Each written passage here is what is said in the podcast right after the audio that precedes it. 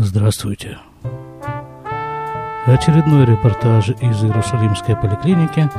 Сегодня 21 августа 2018 года. И поговорим мы сегодня не столько о рабочих поликлинических делах, сколько о совершенно противоположной работе вещи, то есть отпуску от этой самой работы. Эту тему об отпуске подбросил мне в своем комментарии слушатель Нарбулюсиш. Спасибо ему большое за это. Итак, отпуск в Израиле. Как рядовой израильтянин проводит свой отпуск? И заодно, а сколько этого самого отпуска есть у рядового израильтянина?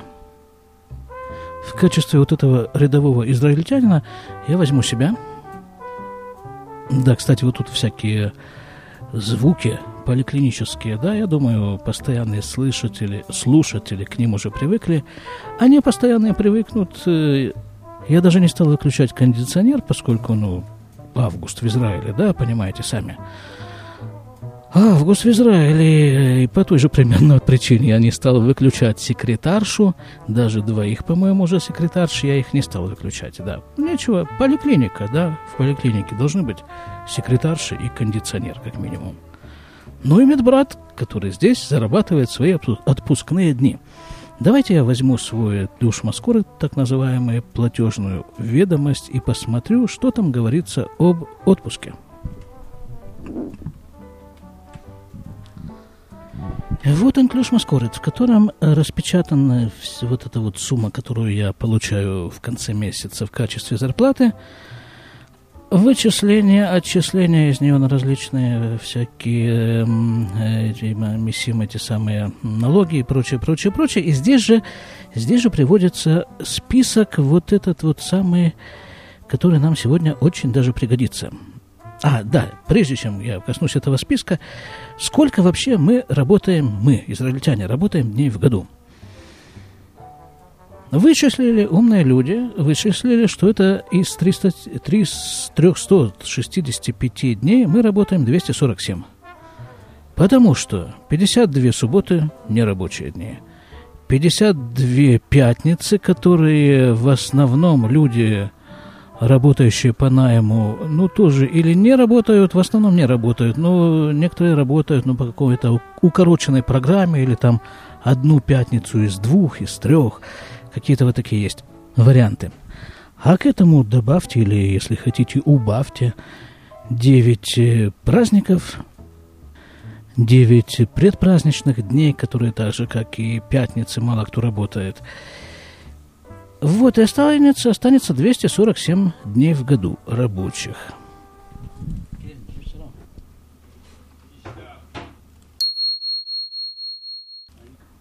А здесь тем временем пришли люди, ушли люди, вылечились, перевязались. И мы с вами пойдем дальше по нашей отпускной теме. Так, на чем мы остановились? А, на, том, на продолжительности Э, на продолжительности, вот сколько рабочих дней э, в израильском э, календаре? Мы сказали, да, 247. А тут пока люди ходили и перевязывались, я посмотрел краем глаза в компьютере и выяснил, что в России в 2018 году этих самых рабочих дней 261.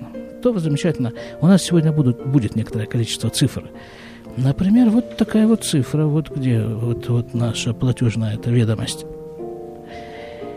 Вот, и опять как-то никак я не дойду до этих самых э, данных, этой самой ведомости, потому что очень много предисловий всяких, да. Вот еще такое предисловие. Вот я наемный работник в основном. Я э, наемный работник, а поэтому я, э, будучи таковым, э, являюсь членом профсоюза это получается практически это получается автоматически. Устраиваешься на работу, становишься членом профсоюза. Во всяком случае, вот в этой организации, в которой я работаю. А профсоюз, он, конечно, это полный идиотизм, да, профсоюз, но его основная функция – выгавкивать. Выгавкивать для нас, для вот этих работников, какие-нибудь послабления, какие-нибудь там... Эм, о находках, это льготы, привилегии, там что-то вот время от времени устраиваются по этому поводу забастовки там. Ну, а, а да, ну, это у них работа такая, им же надо деньги получать и в отпуск ходить на эти деньги. Поэтому вот они и проявляют э, видимость этой деятельности. Но все-таки им удается что-то выговкать. Вот в частности, у нас этот наш э, профсоюз медсестер считается таким довольно сильным профсоюзом. Ну да, так, попробуйте у медсестры у средней, попробуйте у нее ломать хлеба или там чего-нибудь отнять или не додать. Лучше не пробовать. Не рекомендую. Профсоюз, потому что набросится, разорвет в клочки. Так вот, профсоюз нам выговкал, в частности, 40-дневную рабочую неделю. Вообще-то по Израилю рабочая неделя продолжительностью была 43 часа. Я сказал 40-дневную, да. Оговорился, понимаете. 40-часовую, 40 часов в неделю я должен работать на ставку, на полную ставку. А вообще по Израилю это было 43 часа до апреля этого года, а с апреля этого года весь Израиль перешел, вся его наемная часть Израиля, наемники мы, мы перешли на 42-дневную рабочую неделю. Таким образом, у нас освободился час в неделю. Революция. Революция, да. И вот мы все ближе приближаемся к отпуску – и вот как он обозначен вот в, этой моем, вот этом моем листочке, по которому мне начисляют зарплату.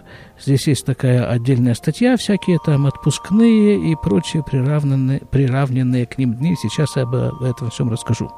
Значит, отпуск начисляется в Израиле таким образом. Каждый месяц э, это зависит от ставки. Вот поскольку у меня полная ставка, да еще вот в этом вот секторе, то каждый месяц мне начисляется... Шарон, Шалом. Итак, мы подобрались э, к отпуску в полотную, что очень радует, хотя бы на бумаге, но все-таки отпуск. Итак, значит, я работаю. Вот я работаю на полную ставку, вот в этом вот секторе, и поэтому каждый рабочий месяц мне начисляется 14 с половиной почти часов отпуска. И вот так вот каждый месяц, да, что-то из этого я уже взял в качестве отпуска. Вот, например, вот в этом месяце, в последнем здесь написано, что я использовал 42 часа с лишним отпуска. И осталось у меня, осталось у меня 55 часов. То есть, как вы понимаете, отпуск в Израиле исчисляется часами. Скажем, я могу уйти в отпуск, совершенно легитимно уйти в отпуск на один час – ну, мне надо что-то-нибудь раньше уйти с работы, да, чтобы это время мне все-таки оплачивалось, я могу сообщить своему руководству, что я этот час беру в качестве отпуска. И вот э, таким образом получается, что в течение года здесь вот набегает что-то порядка 22 дней отпуска – 22 дней отпуска в год. А вот тут еще есть всякие разные циферки. Вот давайте мы пробежимся по этим циферкам, с вашего позволения. Вот такая циферка, которая называется болезнь. По болезни, по болезни мне начисляется каждый месяц больше, чем отпуск. 16 часов, э, больше 16 с половиной часов по болезни. И причем, если я их не использовал, то они у меня накапливаются, накапливаются. Вот у меня здесь накоплено уже 561 час. Я могу проболеть просто. Вот, лечь, и, ну, не надо. Не хочу я болеть, ну, не хочу. Вот, я лучше буду отпускные часы брать, чем больничные. Тем более, что кроме больничных есть еще вот что – Махалат елет баями, э, значит, 12 часов, э, здесь уже дни, 12 дней в год мне начисляется по уходу за ребенком. Могу я его использовать э, за больным, не дай бог, ребенком. 12 часов в год я могу использовать. Дальше 6 часов, 12 дней в году я могу использовать по уходу за больным ребенком. 6 дней в году я могу использовать по уходу за больным родителем, не дай бог. И еще шесть дней могу использовать э, по уходу за больным супругом. Но все это не. Вот все эти болезни, они совершенно ни к чему. Лучше я их не буду использовать. А вот, например, Йом, Йом Пхера.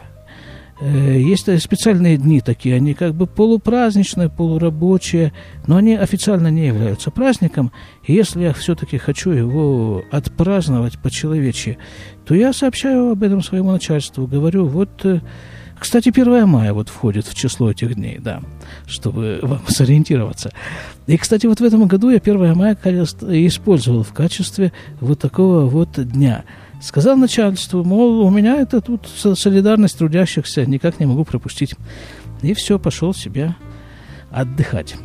Это все понятно, да, это все оплачиваемые дни. Так-то я могу взять за, что называется, за свой счет и там... И вот, ну, хотелось бы все-таки... Чего, о чем речь-то идет, в общем-то, о чем речь? О том, чтобы на работу не ходить и деньги за это получать. Вот, вот за это вот вся наша трудовая борьба, вся наша солидарность трудящихся и все наши трудовые профсоюзы и радеют. Еще что-то у меня есть. Йома-цара. Шесть дней в году Йома-цара. Это вот что. Предусматривается такая ситуация. Вот, э, скажем, э, вечером пришел с работы, там ну, как-то вот не очень, да, себя чувствуешь, там что-то это, туда-сюда, там температура, ну, как-то вяло так, э, гадостно, в общем. И э, на работу на следующий день тебе вот в этом вот э, варианте твоего здоровья никак не хочется идти. Тогда опять звонишь своему начальству и говоришь, я на завтра беру день вот этот, ацара. Э, как это ацара по-русски-то? Оповещение, что ли? Ну, что-то вот такое. В общем, я объявляю – оповещаю о том, что завтра я на работу не приду. Вот так я могу таким образом сделать шесть раз в году, и все эти дни будут оплачены моим государством рабочих и крестьян, точнее, моим работодателем. Восемь э, дней в, в году мне даются на Иштальмут, на как бы э, продвижение, ну, учебу, еще два дня Йом Гибуш, это не важно. Еще отдельно шесть дней по уходу за ребенком старше 16 лет. Ну, хорошо, вот, допустим, накопилось какое-то количество отпуска, и что с этим делать? При этом, как бы, как это постоянно встречается эта ситуация, когда вот чего-то накопишь, а потом выясняется, что ты этим воспользоваться можешь только отчасти, а отчасти этим э, как бы тебе предписывают, как именно воспользоваться. Ну, например, вот такая ситуация, э, связанная с отпуском и с отпускными часами. Например, в Иерусалиме выпал снег. Это бывает, да, это бывает. В прошлом году этого не было, в позапрошлом году это было. Выпадает снег. Когда в Иерусалиме выпадает снег, то все, этот город парализован. Там ничего не работает, никакие все, учреж... все учреждения закрыты, транспорт стоит, автобусы, ну, все, все, никуда ничего не двигается, кроме снега и кроме народу, детворы, которые высыпают и там развлекаются с этим снегом. Но на работу я попасть не могу совершенно э, официально. Дорога обледенела. По этой дороге двигается только какой-то очень специальный транспорт, какие-нибудь трактора, может быть, какая-никакая скорая помощь может проехать, ну и, пожалуй, и все, полиция армия опять-таки. Значит, как же мне, как же мне оплатить-то эти дни? Э, моя работа решила таким образом поступить. Поскольку это как бы не моя инициатива, выпадение снега, хотя я бы, конечно, если бы мог владеть этой инициативой, то я бы его им сыпал значительно чаще снегом с неба, чем один раз в году. Но, тем не менее, это вот пока э, еще не лежит в пределах моих действий. Значит, работа решила таким образом, что половину этого рабочего времени, как бы мной пропущенного из-за снега, они берут на себя, а другую половину они берут из моего отпуска. И таким образом они мне оплачивают этот рабочий день. То же самое примерно происходит, вот когда предпраздничные дни, которые уже было, у, о которых уже было упомянуто, я сказал там, что предпраздничные дни обычно никто не работает, это так. Но тем не менее, некоторые из этих предпраздничных дней это все-таки рабочие дни официально, пускай укороченные, но рабочие. Там есть рабочие часы. Но никому живому не придет в предпраздничный день идти в поликлинику то ли в качестве пациента, то ли в качестве работника. Она просто закрыта, поликлиника, совершенно официально закрыта. Замок висит. А как же мне этот день оплатить? Его берут и покрывают из моего отпуска – но все равно, даже после всех этих вот э, ухищрений и покрытий и вот этого вот всего, все равно какая-то очень весомая часть отпуска остается в моем личном распоряжении. Вот в Союзе, опять-таки, вернемся, проностальгируем, обисали по Советскому Союзу. Э, я ж там вот когда маленький был, да, мои родители брали отпуск один раз в году – что-то около месяца. И в этот месяц мы все ехали то ли на море, то ли на Украину к бабушкам. Жили мы в Красноярске, напомню. Вот куда-то мы ехали. В общем, это было вот так принято. Один раз в год брать вот такой большой отпуск. В Израиле это не принято. Отпуск дробится. Вот там взял недельку, отгулял, там еще что-нибудь добавил, дней пять, еще там тебе день понадобился, значит, вот э, взял его из отпуска. Ну и вот так он постепенно расходуется. С одной стороны, он постепенно расходуется, с другой стороны, он постепенно, постоянно добавляется. Каждый месяц тебе капает 14,5 отпускных часов. Точнее, не знаю, как тебе, а вот мне капает – а как же вот такое вот понятие, как отпускной сезон, там, бархатное, вот сейчас же август, да, а когда это, это называлось бархатный сезон. Вот в Израиле этот бархатный сезон, он как и когда? Ну, я не знаю на самом деле, насколько определение бархатный подходит к Израилю, потому что и бархатный в моем представлении это было потому, что это было уже вот как бы август, как бы такие уже дни, ну, не самые жаркие, и вот так вот в Крыму там э, волна там так тебе вяло хлещет, поду, это вот, и, и ты там возлежишь возле этой волны. Вот. В Израиле не, не совсем так. Сейчас я расскажу. Когда в Израиле большинство населения идет в отпуск. В Израиле, как писал О. Генри, правда, про совсем другую местность, в Израиле очень сильно развито чадолюбие – и жизнь родителей всей семьи выстраивается по графику работы учебных учреждений. Мы тем временем бородавки прижгли. Так, на всякий случай информируем.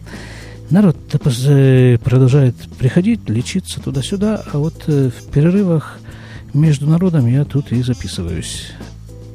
Записываю выпуск про отпуск от этого самого народа. Так, где мы были? Да, на чадолюбие. Мы остановились в чадолюбии. В Израиле чрезвычайно сильно развито чадолюбие.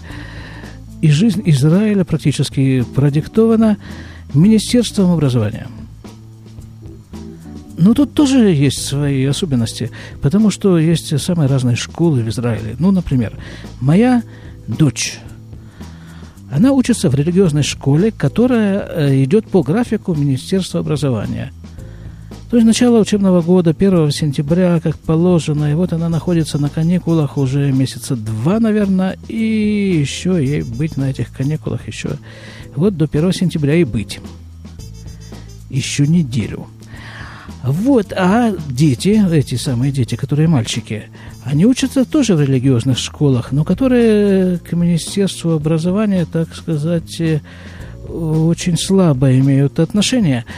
И поэтому их э, каникулы продолжаются три недели. И учиться они начинают не 1 сентября, а 1 числа месяца Элюля. Фактически они уже неделю учатся в школе. Вот сегодня 21 августа, в этом году это так выпадает, что, что вот они уже неделю учатся в школе. Вот, а вот эти вот три недели до первого числа месяца, месяца Элюль – не учится никто, ни в религиозных таких школах, ни в таких, ни в светских, ни в университетах, никто нигде не учится. И никто нигде не учит, а это значит, что вся эта колоссальнейшая армия учителей и всяких работников системы образования тоже находятся в отпуске. И вот они все едут отдыхать.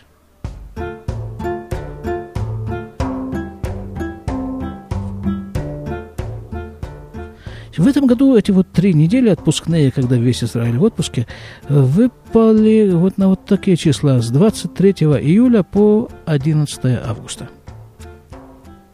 Ну и представляете, да, себе страна в отпуске. Значит, все забито, все вообще, буквально, все пляжи, все цимеры, гостиницы. А машину снять тоже проблематично. Цены в этот период максимальные на все вот эти вот отдыхающие услуги. Израиль в отпуске. А где, собственно, Израиль его проводит? Ну, здесь очень тоже эм, неоднозначно все. Ну, скажем так, те, кто живут на юге страны, едут на север страны, северяне, наоборот, север страны, да, как-то поехал на север, скажем. Но как-то это понятие в его российской трактовке уже постепенно утрачивает свое значение, потому что поехал на север, это значит, э, ну, два часа максимум на машине, и ты на севере. Причем на этом на самом севере особенно возле Кенерета, э, может быть э, значительно жарче, чем в Эйлате, в самой южной точке Израиля. Вот такая, скажем, система существует. Одна из множества. Ну, скажем, мы договариваемся так, с какой-нибудь семьей, которая живет, ну, где-нибудь там, в Кацрине. Кацрин – это один из э, северных городков Израиля. Мы с ней договариваемся, вот такая-то неделя, да, они приезжают к нам, живут в нашей квартире, а мы едем туда, к ним, и живем в их квартире. Ну и Кацрин, там же недалеко Кенеры, там же недалеко еще масса очень симпатичных мест. Масса людей едет за границу, просто вот много, очень много людей едет, едет за границу. Как-то в Израиле это такой э, довольно распространенный и принятый вид проведения отпуска, поездка за границу – туристическими группами, в одиночку, организованно, неорганизованно, к родственникам, так или иначе, за границу. Теперь вернемся к нам, с вашего позволения, вот к нашей среднеизраильской семье. Мы до сих пор делали вот такой вот финт. Но чтобы не попадать вот под пресс этого, под каток, я бы даже сказал, этого самого отпускного сезона, мы старались провернуть этот отпуск раньше. Ну, скажем, где-нибудь за месяц до вот этого вот всеобщего отпускного бума. И цены в это время ощутимо ниже, и как-то вообще так пусто и на пляже, и в самом Кенерете, и во всяких туристических местах не нужно стоять в очередь, чтобы войти в лес. И как-то у нас это получалось. Последние несколько лет мы вот так вот ездили в отпуск. Ну, а в этом году вот такая случилась э, такая ситуация. Как обычно, в общем-то, без всякой задней мысли, как обычно. На работе я согласовал свой отпуск. Вот в такое-то время вот я иду на неделю в отпуск. Хорошо. Цимер мы заказали. Машину на прокат мы заказали. Все срослось, все согласовано, все утрясено. И вот э, мой второй сын э, в этом году, э, в, вот в этом учебном году, который закончился, это его первый год учебы в Ешиве. И я как бы из соображений, вот из соображений именно вот таких вот, что это все-таки его первый год, я отправил смс учителю и написал там, что вот с такого-то, вот такое, по такое-то число э, ребенок ребенок, ему уже сейчас 14 лет, он э, не будет э, присутствовать на занятиях, потому что мы с семьей уезжаем в отпуск. А учитель мне пишет, нет. Ну, не, не так, чтобы прямо нет, то есть он как бы он возражает, потому что учеба дело серьезное, пропускать целую неделю э, учебы, религиозные предметы, э, нет, все-таки не рекомендуется. Я пишу так, ведь все уже как бы согласовано и заказано, и даже уже частично немножко оплачено. Он хорошо говорит, это нужно все согласовать с э, Рош Шива. Это кто у нас? Это не директор, это ну, не начальник, но ну, как бы самый главный человек в Вишиве. Рав, такой серьезный Рав. И я тогда звоню Раву, этому, да, начальнику Ишивы, говорю, что вот такое дело. Он говорит, что он против категорически, он категорически возражает. Потому что, ну, что значит э, отпуск? Э, учеба должна быть на первом месте. Ну и что вы думаете? Не знаю, что вы думаете, но мы этот отпуск не поехали. Мы отменили все цимеры, машины, все это мы отменили. Потом я себе подумал, отменить, что ли, мой отпуск, перенести его на какое-то другое время. А потом, думаю, дудки. Вот дудки. В какой-то веке мне представилась возможность вот так вот не работать и никуда не ездить, ни на какой кинерет, ни в какой отпуск, ни в какой, ни в какой отдых, ни в какой цимер. Я эту неделю провел дома, не работая, и получил колоссальнейшее удовольствие первый, не знаю, раз за, ну, за довольно продолжительное время. Так что вот вам еще один про, э, вариант проведения отпуска средним израильтянином. Дома. Переделал там кучу вещей по дому, которые давным-давно уже хотел сделать, и все никак не некогда было. Так, опять пришли. Ой.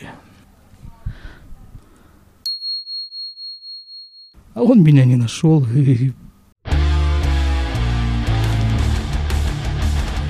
Пациент пришел, я тут так вот чуть-чуть за наферзочкой, но вполне меня видно, как бы таким а этим взглядом-то пациентским все меня находят, а он меня не нашел. И я пользуюсь вот этим вот случаем. Вот это что же есть какой-то крохотный, минимальный, мизерный мини-отпуск. Как там это называется? Нано-отпуск. Вот это вот, когда пациент тебя не нашел. Ой, наверное, как нехорошо я себя веду. Но э, по-другому не умею. Поэтому, пользуясь вот этой вот, э, вот передышкой от пациентов, от бородавок, от перевязок, от вот этой вот, вот, вот этого всего, от вот этих вот 14 с половиной отпускных часов в месяц, пользуясь передышкой, я пожелаю вам проведения самого замечательного отпуска, который только может быть отдохнуть душой, телом, сердцем, головой, отдохнуть вам от всего, что утомляет, напрягает и, в общем-то, не дает жить нормально. Спасибо вам за внимание. Вы слушали 291 выпуск подкаста «Немного оглянувшись», который публикуется на сайте shlomurad.com. До свидания.